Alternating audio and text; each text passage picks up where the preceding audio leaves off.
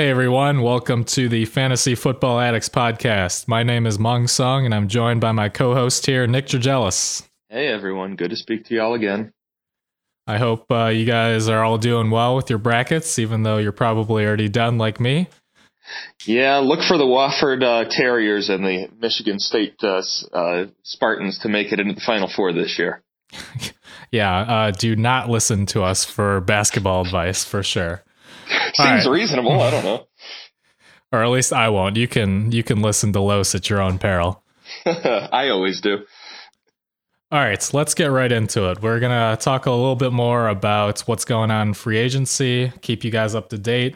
And then uh, next week, we're going to try to do a quick three round mock draft for the 2015 season and yeah, see how that goes.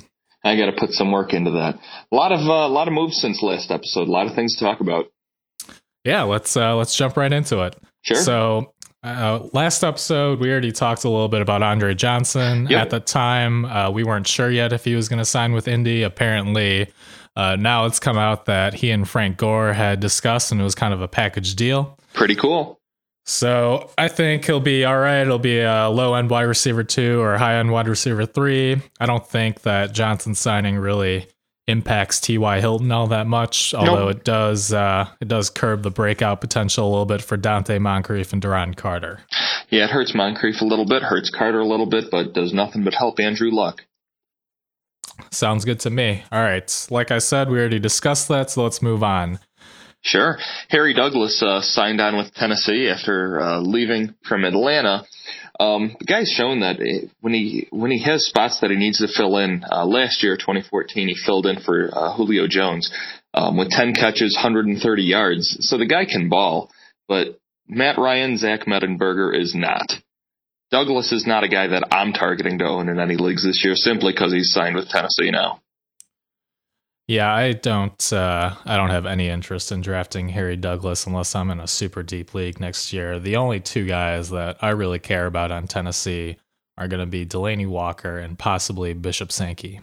If anything, in my opinion, I mean the signing of Harry Douglas might help their value a little bit. You know, clear out the middle of the field a little bit. I don't know. I don't think it's going to change much in Tennessee. Mettenberger's still Mettenberger, and he hasn't shown me anything yet. No, I agree. I think Kendall Wright will be interesting in PPR, and I'm still I'm still keeping an eye on Justin Hunter. Justin Hunter, huh? Yeah. yeah. I I just can't quit him. Well, give him another year. It's only his third year. Maybe he can put things together and turn into that superstar that people were looking for him to be as deep as a not not super deep sleeper, but sleeper last year. Yeah, I think often people give up on guys too early when they don't realize that it takes a few years to really get adjusted to the NFL. Sure, especially for young wide receivers who have never played with a you know highly established and esteemed quarterback. Right, but then again, Justin Hunter might just be awful and can't catch, so who knows? That that might also be the case. Speaking of uh, signing on with highly esteemed quarterbacks, uh, we got a new wideout in Chicago, huh?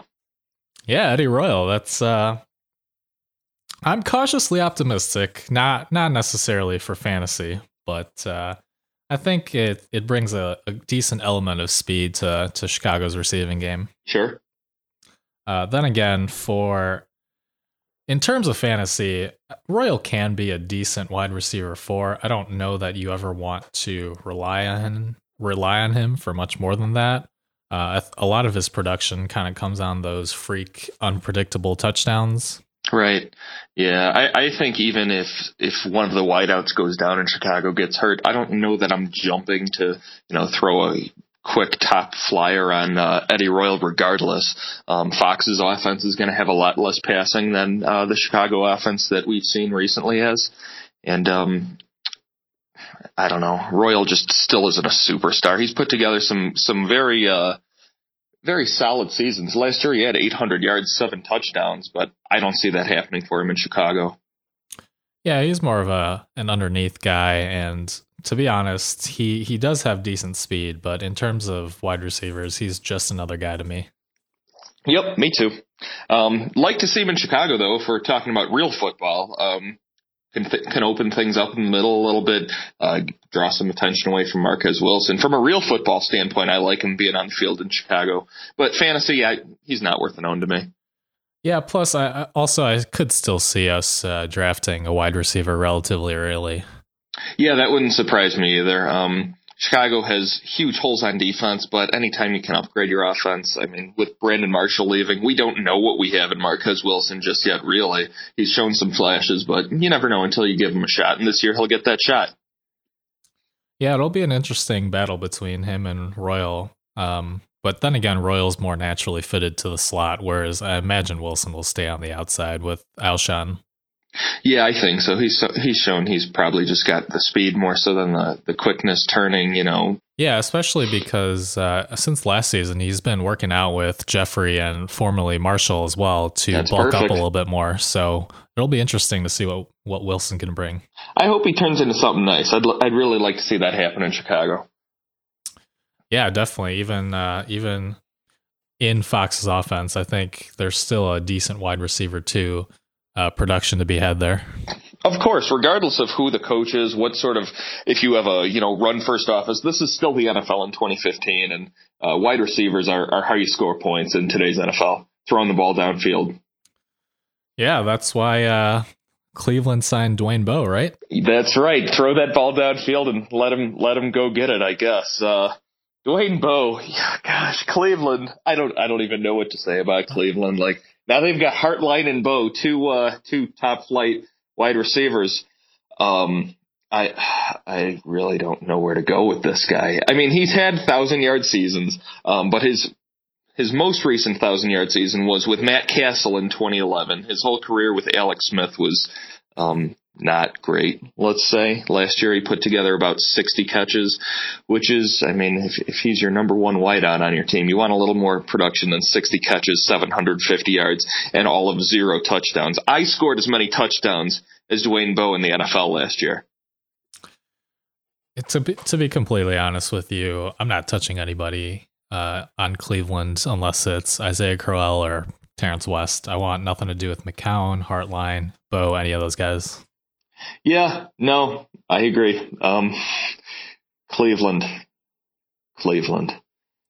Jordan Cameron got out of there as fast as he could. Yeah, he was smart. Smart man. Get out of there. All right, let's uh, talk about Ryan Fitzpatrick then. He was sure. traded to the New York Jets. Yep. And he'll he'll fight uh, Geno Smith for the starting job there.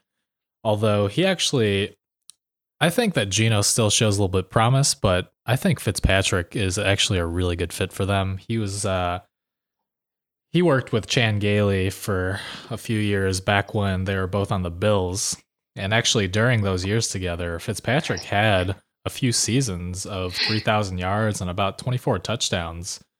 What do you think about them reuniting now in New York? I think their history together is the main reason that they went out and uh, grabbed Ryan Fitzpatrick to bring to the team. Um, in terms of how the team's going to play this, I think he's going to be the backup initially. Fitzpatrick is a serviceable quarterback in the NFL. Obviously, we've seen that over the years. He's, you know, wasn't super duper last year or anything like that. Um, but Geno's going to get the start at the start of the season um, because he's younger, he's more dynamic he may get a chance to, he may be able to, you know, move that offense forward with those, with those greater weapons on the outside that he has now.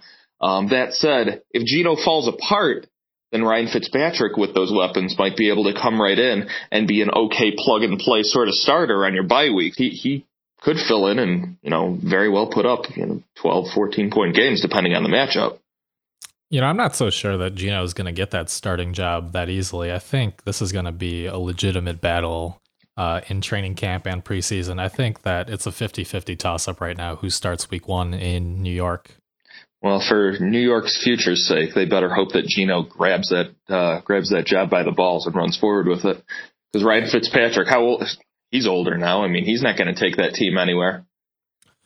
Yeah, honestly, for one quarterback leagues, I don't care about either one of them. Although I do like the Fitzpatrick signing just as insurance for Marshall and Decker to to guarantee them some decent production, even if Smith starts to throw a lot of picks. Sure, if Smith's garbage, Fitz will get the job. Like I said, he's he's a decent starter on a bye week. All right, uh, let's move on to the Philadelphia Eagles. Sure. They've signed both DeMarco Murray and Ryan Mathews. It's kind of old news now, but, and we've already discussed this at length, but I just want to touch real quick. In terms of landing spots for DeMarco Murray, this could not have been any better for him. He's going to possibly the one team with a better offensive line than Dallas.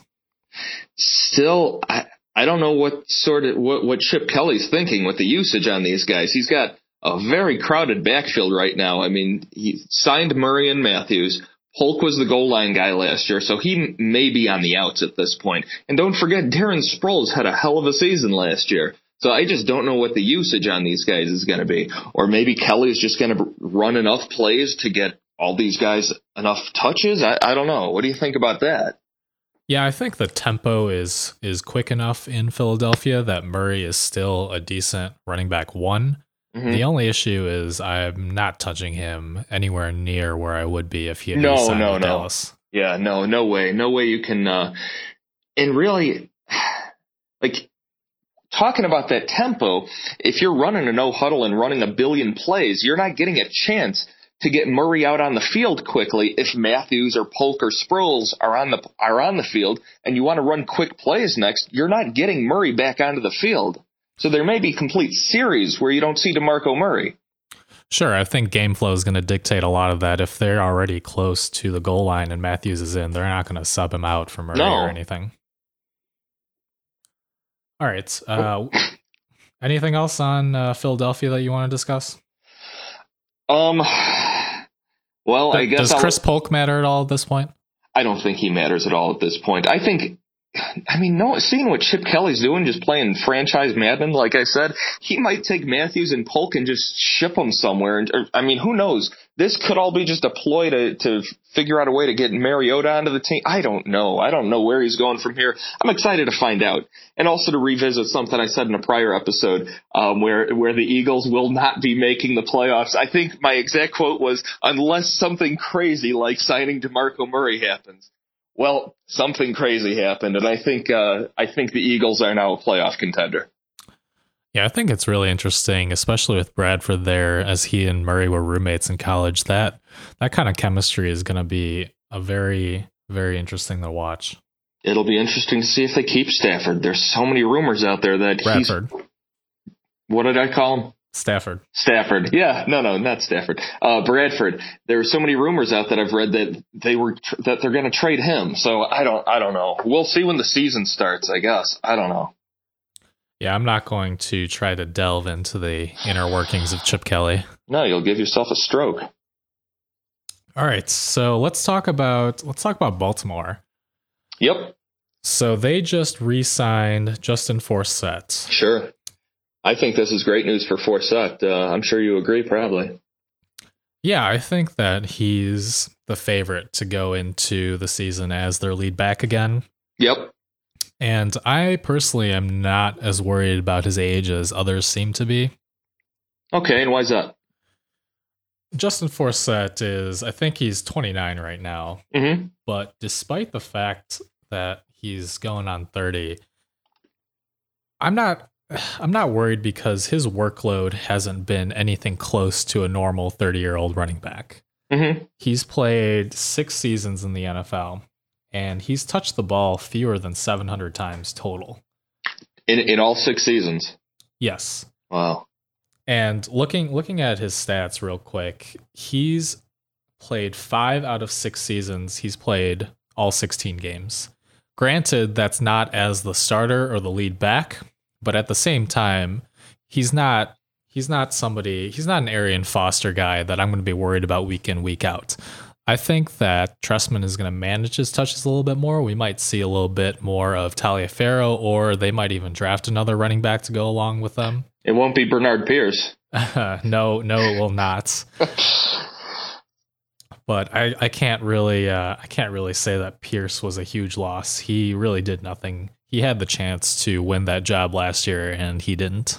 Yeah, I owned him as a handcuff two years straight, and he showed me absolutely nothing. Last year was supposed to be the year that I thought he'd, you know, grab the job and do something great with it. But obviously, he's, you know, he's he's no Lorenzo Taliaferro, and that's not really saying that much. Yeah, I think I think Pierce is sort of a cautionary tale um, where he had a great rookie season. And Don't drink if- and drive. No, I mean in terms of well that that too. That's but in terms of in At the Fantasy of Football Addicts podcast, we do not endorse drinking or and driving. that's correct. Also buckle up. That's right. Um, but I was saying, in terms of a cautionary tale, as people getting really hyped up about backup running backs, we've seen Yeah. it happen with Bernard Pierce. Uh, Yep. We've seen it happen with Ben Tate, Sure. and um, Christine Michael. Or Chris, Yeah. Kristen Michael, sorry. well, I was gonna say more more so in terms of when these guys finally get their shot. We saw Right. how Tate fell on his face in Cleveland. yeah. Uh, people were really excited about Gerhart going to Jacksonville, and that just was a disaster. Yeah. Yeah. I think that people get too caught up in the stats where backups have great yards per carry and great stats when it's easy to come into a game when you haven't you haven't been running at all during the past 3 quarters and now your team is up by 20 points. It's it's easy to to kind of wail on a tired defensive line. Absolutely, especially when the key, the defense is not keying on you. You're the backup. There's a reason you're not the starter. Sure. All right. Um, of course, P, uh, PPR wise, Justin Forsett could be a solid, solid running back one again. I think he ranked what about the tenth overall? Was that right? It was yeah, it was, it was more or less tenth, yeah, and that was just a great, great season. He would have done even better had he been given the job, you know, right off the bat. Yeah. That said, I don't. I don't think that he's a he's a top three, top five guy by any means. I think he's one of those C.J. Anderson types where you're a little bit more cautious, but you you do expect them to to still produce. I agree.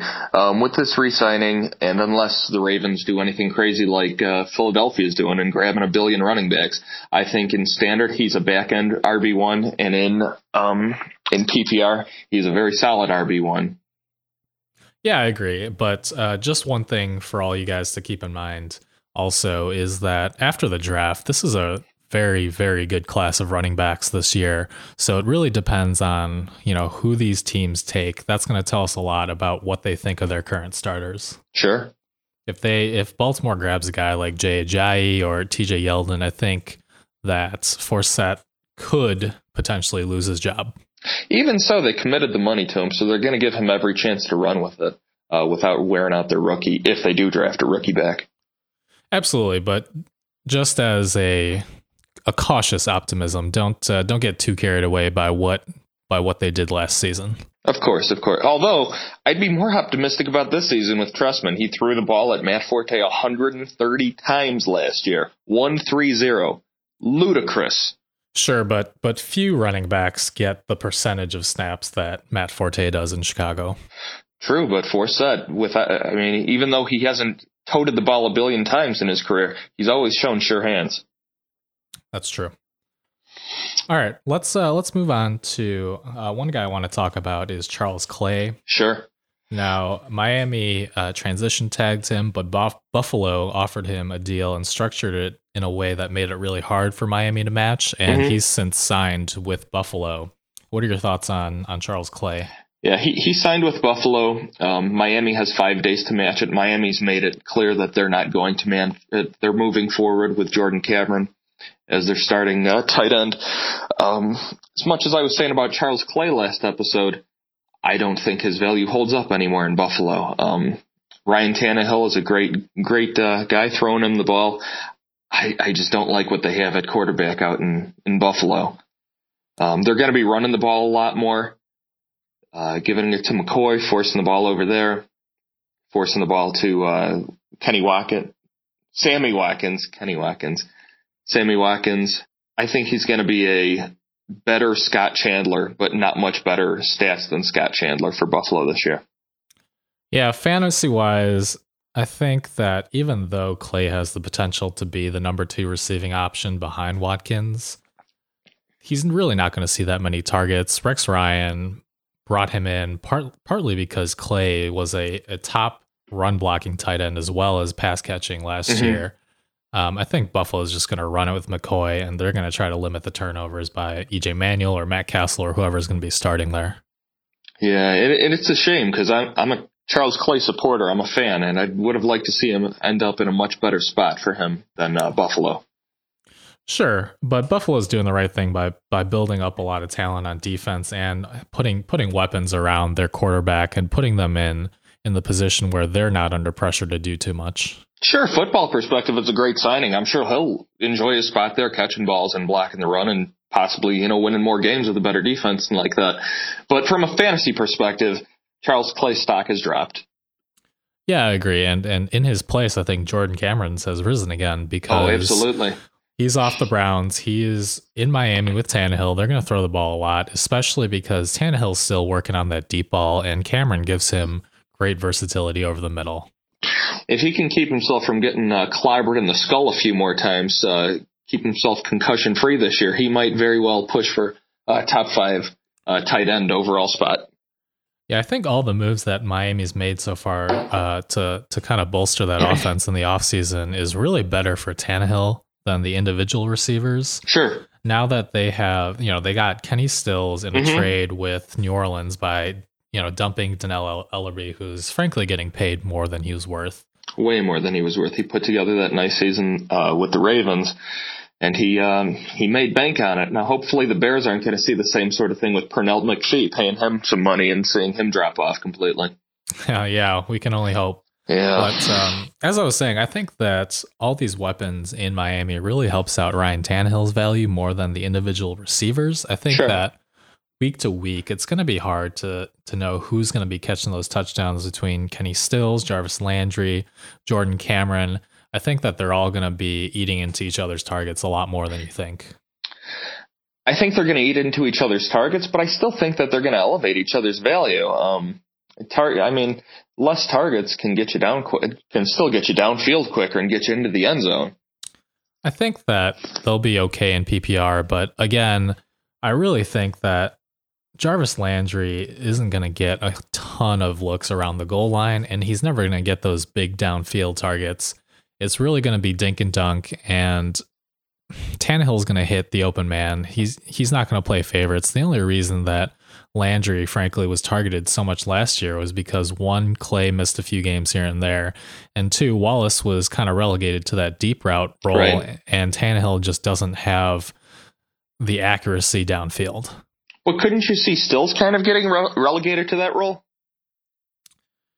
I think that they're going to try to stretch the field horizontally. Um, On both gonna, sides, with both with both Landry and Stills. Yes, I think that if anything, we're going to see a lot of these guys catch probably close to 60 ish, 70, 70 receptions, I would say. Sure. Um, Miller as well out of the backfield, but I don't think that their yardage or touchdown totals are going to be all that high.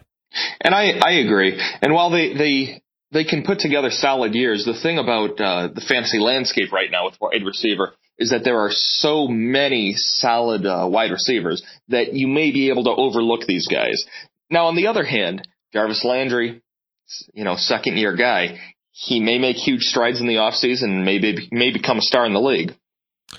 That's true. I guess for me personally, when I watch when I watch tape of Landry, he doesn't strike me as a particularly explosive player. He's more of a he can do it all and and he's got that nimbleness, but he's not uh, he's like a poor man's Odell Beckham in, in some ways, uh, being able to get all over the field and make those cuts. But I don't I don't know that Landry's gonna break out this year. Well, we'll see what Tannehill can do, and I think Cameron, in terms of uh, draft value, is going to be very undervalued come draft day. Yeah, he's going to be in that murky low end low end tight end one territory. I think where I think he's probably going to be a very solid tight end one to start every week and, you know, could creep into that top five or four this year. He could, but you can say that about so many tight ends this year. There are a lot of guys who are just waiting for that chance, but it really comes down to kind of playing roulette week to week and hoping hoping your guy scores a touchdown.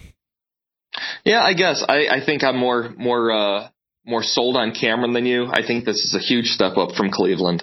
Um, and his talent speaks for itself. If he can stay on the field, I mean, he could put on he could put on ten touchdowns with this offense. I think.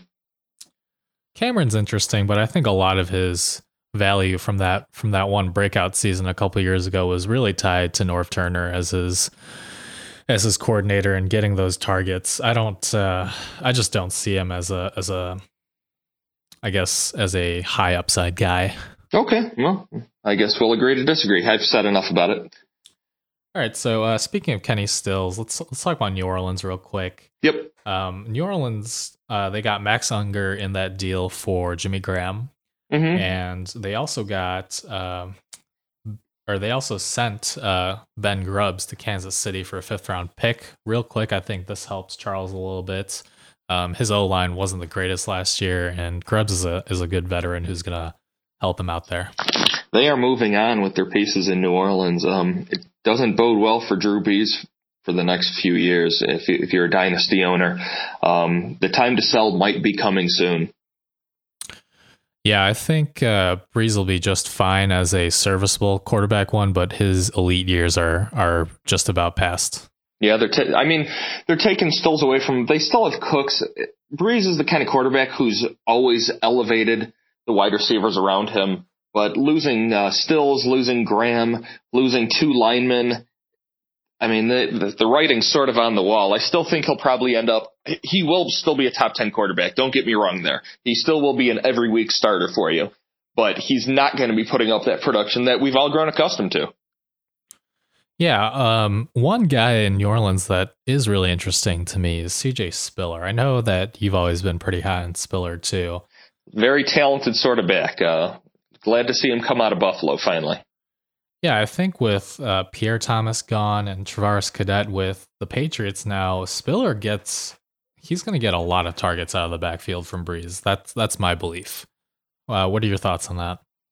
Yeah, I completely agree with that. Um, we we spoke. We seem to talk about Mark Ingram a ton on this podcast, uh, but we spoke on the New Orleans backfield prior. Um, how Mark Ingram has shown that he can catch the ball a ton, but we haven't really talked about Travaris Cadet, who's gone now, and also uh, Pierre Thomas, who's gone.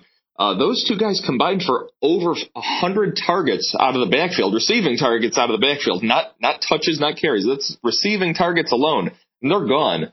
I mean, C.J. Spiller, if he gets some targets, he's a great back. I mean, he's a great complementary speed back to Mark Ingram's power bruising style, for one. But you get him out there. I mean, Sean Payton and Drew Brees have shown that they love to take those speed backs, throw the ball to him like Darren Sproles, Travaris Cadet, Pierre Thomas, you know, recently, not as fast, a little older now, but they love throwing the ball to backs and making them produce.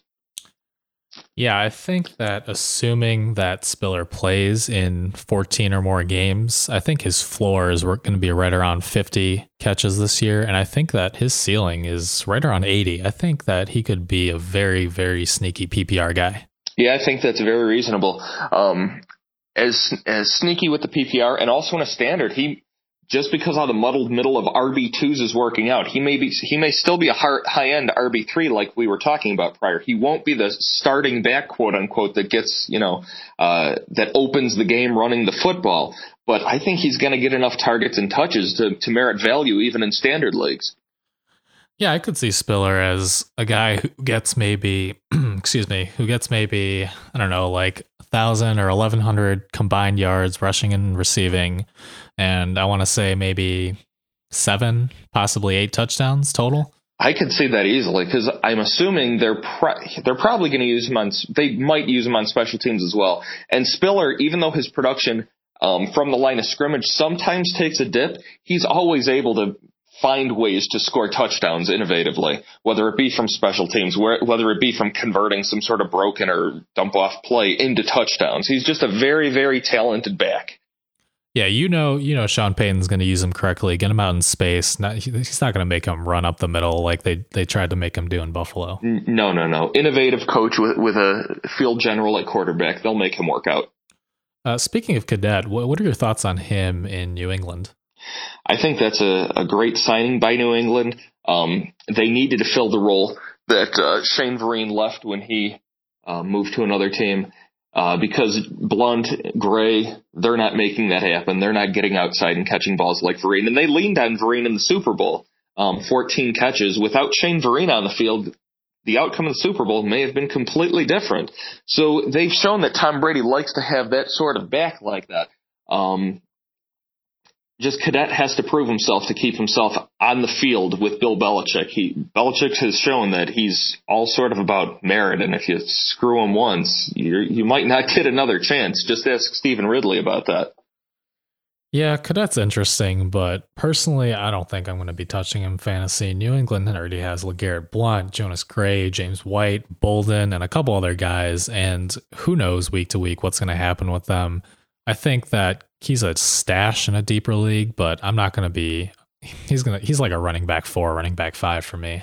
Yeah, I, I agree. Um, even if he is productive, even if he is good, I am done playing the game with New England running backs. I I, I bought. Uh, I drafted Shane Vereen in the third round in one of our leagues last year, like a complete goof.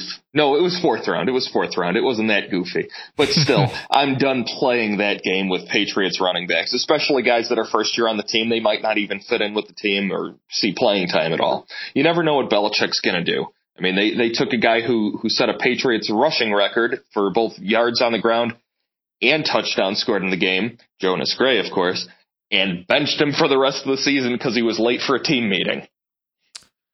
Yeah, I think the the general rule of thumb is don't draft a New England Patriots running back. No, I I'm not doing it. All right, let's uh, let's move on to another guy who's had highs and lows. Darren McFadden has yeah. signed with Dallas, but they gave him almost nothing. I think they gave him 200 grand as a as a bonus, something like that. Um, he's interesting, but honestly, I don't even know if he's going to be on the team at, at the start of the season. What, what do you think? He's always been a decent pass catcher, and he does have talent. He just can't stay healthy and stay productive. He's shown that in Oakland. Um, now, what this says to me is either they're definitely going to be drafting a running back in the. Uh, oh, in I think I think that goes without question. But but also it could also mean that they really like Joe Randle or Lance Dunbar. I mean, I don't know. Um, everybody was saying, "Oh, you have to own uh, Joe Randle as the as the handcuff to, Mar- to DeMarco Murray." Um, when he got his chance, he didn't really show that he was that dynamic of a back, and then he had some off the field issues. But maybe Jerry Jones is looking past that and thinks that he can be the guy. Yeah, my thoughts are that uh, the Dallas backfield is going to be a muddled situation, kind of like with St. Louis, how uh, a couple years ago, the the year that Zac Stacy really really burst onto the scene. Um, who I'm blanking on the name right now. Who started for them that season? Daryl um, Richardson. Yeah, so you know, people drafted Daryl Richardson, people right. grabbed Cunningham, people grabbed Stacy. I think this is something that's going to work itself out week five, week six. Um, until then, I, I, don't know that I really want to take a chance on McFadden or Randle or any of that, any of those guys uh, until the, the much later rounds. Well, they better figure out their running back situation faster than a third of the way through the season if they want to make it to the playoffs again. Yeah, I honestly think we could see the Cowboys in the playoffs again with a rookie quarterback. With a rookie quarterback? Or I'm sorry, a rookie running back. Yeah, depending on what sort of production you get back there. I mean, Dez Bryant may be enough to take over a game. If only he could hung on to that ball last postseason, that would have been really nice. But but alas, I, I'll uh, whatever.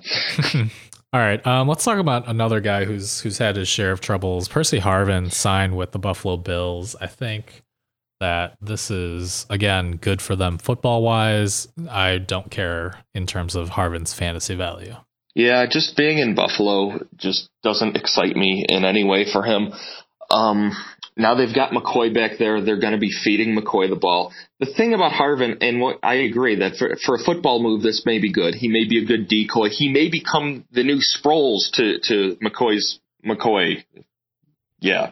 Um, when Harvin was at Miami, he was used at uh, Miami University, of course. Um, he was used a ton out of the backfield, and he was very productive from back there. Um, you know, he, he was a he was a guy you could move around the field to the point where he was drafted in the first round in the NFL draft and was productive in Minnesota initially. But his personal troubles, as well as um, football reasons, I guess, have just led to him not being productive on the football field with the with his last two teams. Hopefully, he can turn his career around for himself, but I'm not touching him in fantasy. Yeah, I think Harvin will get probably 20, 25 carries total for the season out of the backfield. They're gonna they're gonna use him in interesting ways, but the signing of Charles Clay, Percy Harvin, I think all this just really helps McCoy's value. They're they're trying to get defenses to spread out a little bit more and give him some room to work. And that wouldn't be a bad thing. I mean, it does help. I do agree that it does help McCoy having a, a dynamic guy like Harvin on the field. Um, is it enough to, for me to change how I value McCoy? No, but I already value LeSean McCoy very highly as it is. Yeah, I agree. Um, all right, let's move on. Speaking speaking of a Sproles type running back, Reggie mm-hmm. Bush was cut by uh, the Detroit Lions, and he's since signed with the 49ers. Um, for me personally, I think this is a very interesting move and great for San Francisco. Um, kind of bolsters the offense while their entire defense is falling apart on them. But in terms of fantasy value, I think that this doesn't really hurt Carlos Hyde that much. He was always going to you know, split some carries with somebody. And I'd rather have it be Reggie Bush, who's more relegated into a specific role and is also older, rather than them drafting another running back super early in the draft. Yeah, again, another move um, uh, in this past week that's happened that's good from a football uh, football standpoint, but isn't really going to affect much from fantasy standpoint. Um, getting his skill set onto the field does complement Hyde well, but I don't know if he's going to be used, you know, to his strengths that well. He caught a bunch of balls from Matt Stafford. But Kaepernick doesn't throw the ball to running backs. He threw the ball to the running back like 50 times total last year. That that's really not enough to to make uh, to really maximize Reggie Bush's production. Um, and also, I agree that he's not really going to cut into Hyde's production because they were going to have to find somebody to complement Hyde. That you, you can't jump a running back's uh, usage that much all in one year. Um, and the other thing that's good for Hyde is I, I agree. Reggie Bush he couldn't wrestle the job away from uh, Joique Bell, so he's not going to wrestle the job away from Carlos Hyde, who they just drafted to be their future. Yeah, I don't know how many receptions Reggie Bush is going to have, to be honest, because I think that part of the reason that Frank, neither Frank Gore nor Carlos Hyde really caught that many receptions out of the backfield last year was a big part of it was uh, Greg Roman and his scheme. I don't know what, I don't even know how you say his name. I think it's Geep Chryst. I, I don't know. Uh, okay. But the, but the new the new offensive coordinator in San Francisco he he very well might switch things up and i just i i'm not sure what to think. I know they're still going to run it a lot but uh, as as for reggie bush's value i think mid-range rb3 with upside? Is that about where you would put him? Is that accurate? No i'm not i'm i mean mid-range rb3 means you might start him in your flex depending on a week. Yeah, i, I could see that. I wouldn't look to start him ever. Really? Okay. Yeah yeah, that's just me. I mean, are you talking expressly in PPR in terms of the, the, the touches he might have, or are you talking standard? Yeah, also? yeah, no, in PPR. Sorry, I could, I could, I could see that argument made, but I'm not touching him. Okay, that's fair. I think there's just so much uncertainty right now in San Francisco, and things are just collapsing. Yeah, Kaepernick has has really taken a step backwards since he debuted and burst on the scene as this amazing, you know, next next guy in the line of you know flashy running, throwing super quarterbacks. He's he has shown that he's just not that. Yeah, we we just really haven't seen him really take that next step in the passing game. There are reports that he's going to be working with a lot of specialists in the offseason trying to get his throws better, get get his reads better, but we'll we'll just have to wait and see what happens with him. Yeah, I think losing Gore is going to hurt him a lot more than getting Bush is going to help him. Yeah, I, I agree. All um, right. Okay, another another veteran uh, who has moved to an interesting spot fantasy wise is Cecil Shorts. Does he have enough games played on the field to be considered a veteran? I don't, I don't know. maybe maybe not, but uh, in in Houston, I think Shorts is very interesting. Yeah, Andre Johnson is gone. I think that he is a clear starter, assuming health. Um, they don't really have anybody else behind DeAndre Hopkins right now.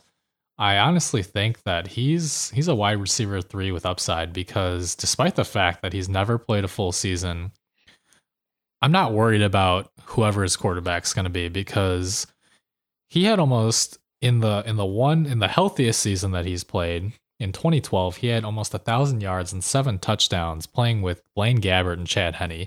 Gosh. Yeah, I'm not worried about his quarterback situation, anything except his health. That is the only issue for me regarding shorts. And this guy, I, I agree. There, he has he has a bunch of recurrent soft tissue injuries, things that can things that aren't going to end your season, but things that are going to hobble you, and you know, um, uh, that are going to limit your production. Last year, he only played 13 games, but in those, he had 70 catches and 700 yards. Um, so he's shown that he can be very productive when he stays on the field. I think he's going to be a guy that's going to be very undervalued in drafts because Cecil Shorts, people associate him with Jacksonville, uh, you know, uh, injuries. If he can stay healthy and on the field, he's a starter. He's a starter on your fantasy team. At the very least, he's your flex. Yeah, I think you draft him late, uh, one of your last few rounds, maybe around 12, 13. And then basically, if he, you know, his hamstring issue acts up week one, dump him. Yeah, sure. Absolutely. Low risk, uh, decent reward, let's say. Yeah, because you're not going to have to draft him super high. So that's a good thing. All right, let's talk about uh, Stevie Johnson next. He's signed with the San Diego Chargers. Mm-hmm. And for me, I don't I don't know that this really drops the value of Keenan Allen or Malcolm Floyd. I think they're still right around where they were last year. Um, the only guy that this really hurts is Dontrelle Inman. Uh, you know, they signed him from the CFL a year or two back, and he kind of he kind of broke out a little bit towards the end of last season, but I think now this this relegates him back to you know irrelevance in in terms of fantasy. Yeah, I wasn't drafting any of those guys, and I'm not drafting Stevie Johnson. Um, the only guy that's interesting to me is still Keenan Allen. Um, he's shown that he can that he has talent.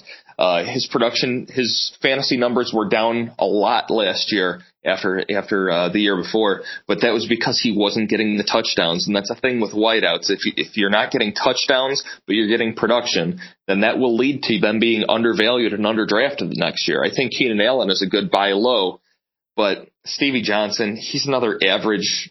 He's another average wideout. If Eddie Royal stayed in San Diego, I'd feel the same as I feel about Stevie Johnson being in San Diego. They might have big games, they might not. It's not going to matter because nobody's going to own him. You know, I actually disagree with you on Stevie Johnson. I think he's going to be an interesting wide receiver three type because that's basically where Eddie Royal was last year. He had, I think, just about under 800 yards and seven touchdowns. And Royal's a, a smaller guy. He's he's five foot ten, and Stevie Johnson is a much much better red zone threat than Royal was. And look at what look at what Johnson was able to do back in Buffalo with Fitzpatrick. I think he had three straight a thousand yard receiving seasons uh, with about so and averaged about seven or eight touchdowns for those years. I think that what really held him back was Colin Kaepernick. Um, Johnson's an interesting guy to me with Philip Rivers throwing the ball. I think that I would take a ch- I would take a chance on him in probably around seven or so, if I had to guess right now. Yeah, if you want to take a late flyer, if if you believe, I mean, if you believe that he might with with his uh, size and abilities might be able to make something happen with Rivers, great, go for it. But I've just seen with the Chargers, they just have certain receivers that score a bunch of touchdowns early in the season. You get real excited about them. You trade for them. You grab them. You use your high flyers on them. And then they do absolutely nothing for the other 10 games in the season. Yeah, that's true. So, uh, real, real quick, just a five second yes or no question. Sure.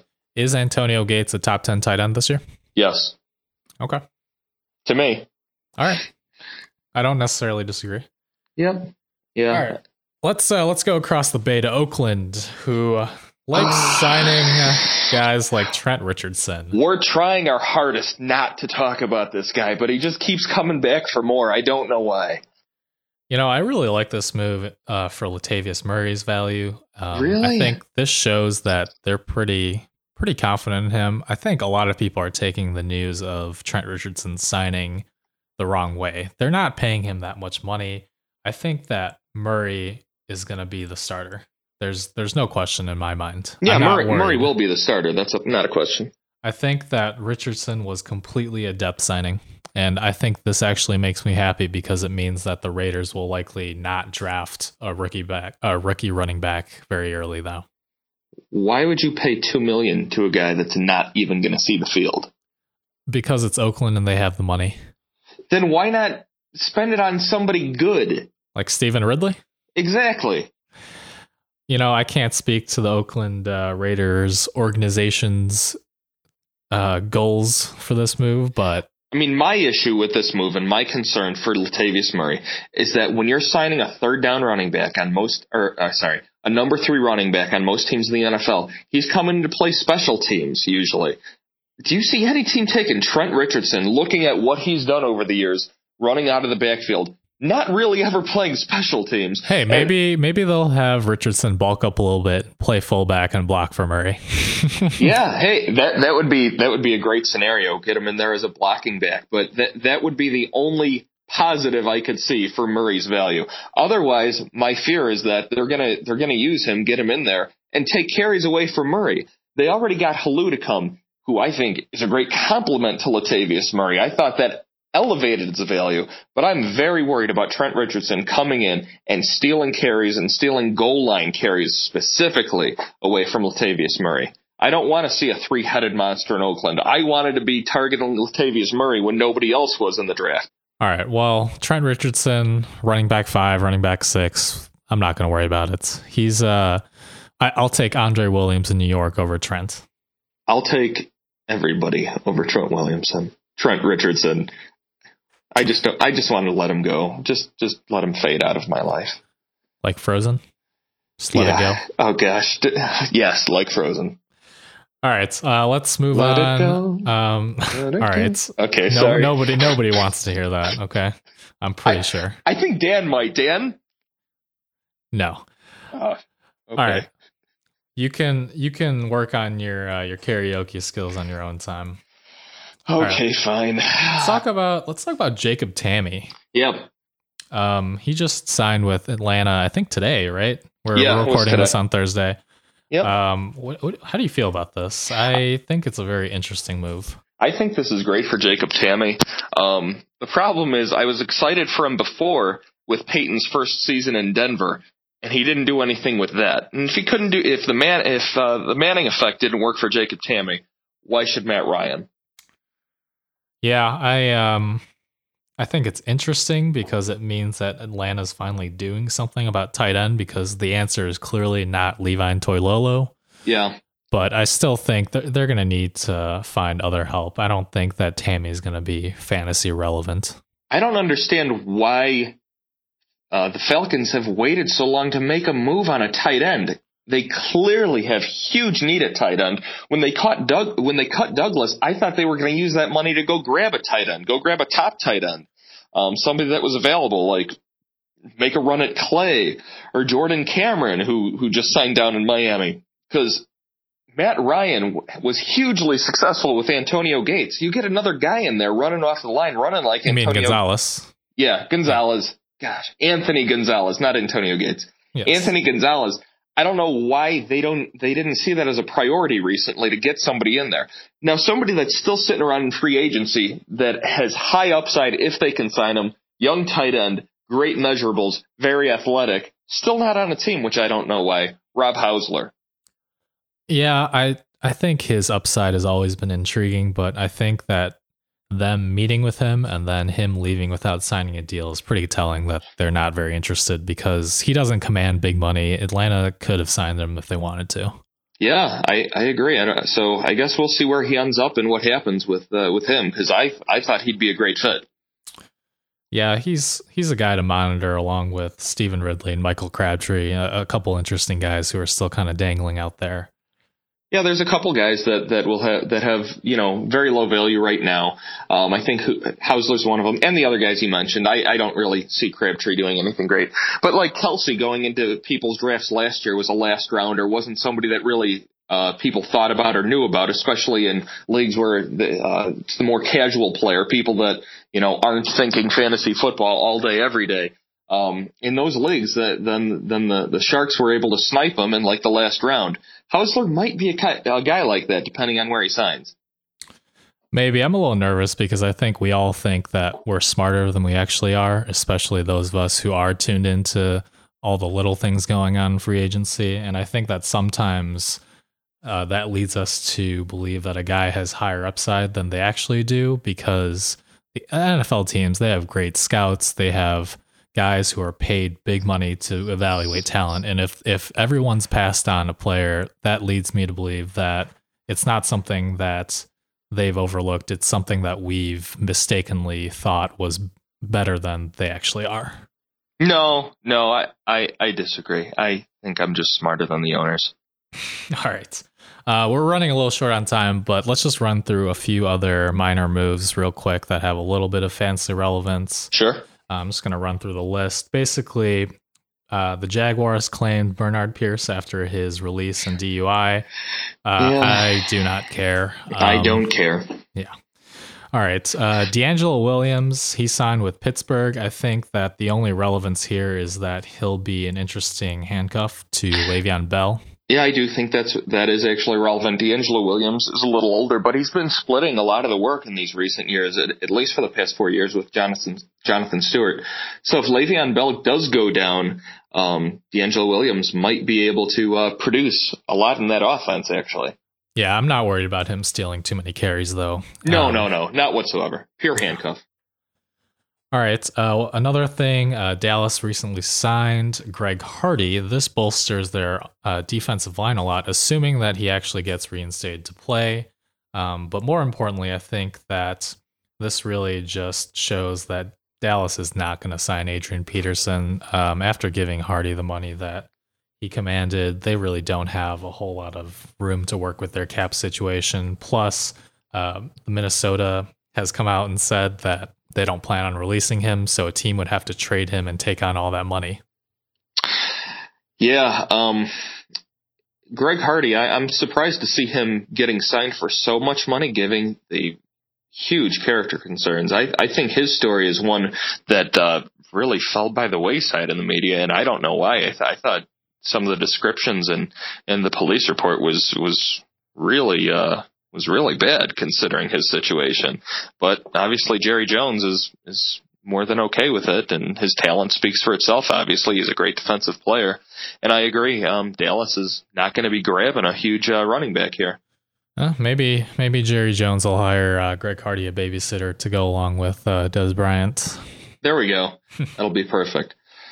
All right. Um, real quick, uh, a couple of uh, under the radar signings. I think Vince Wilfork in Houston is very, very scary for the rest of that division.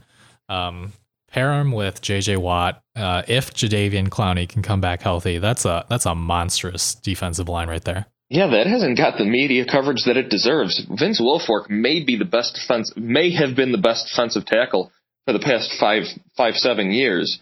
Um, getting him on a line, even though he's older, getting him on a line with J.J. Watt, who who just owns a game all on his own without any help needed. okay, let's talk about uh, Pittsburgh real quick. One last thing: they re- extended Ben Roethlisberger. I think it's a real smart move by them.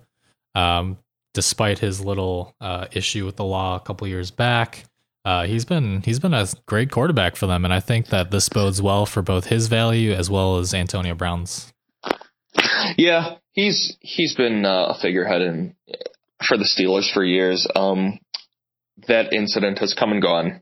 I mean, no nobody on the Steelers cares about it anymore. He's a guy who's always undervalued in drafts, and while he doesn't put up consistently great numbers, he had two games last year where where those two games combined, he combined for over hundred yards or uh, a hundred fantasy points. I mean, yeah, he got people into the playoffs single handedly. He he got me into the playoffs.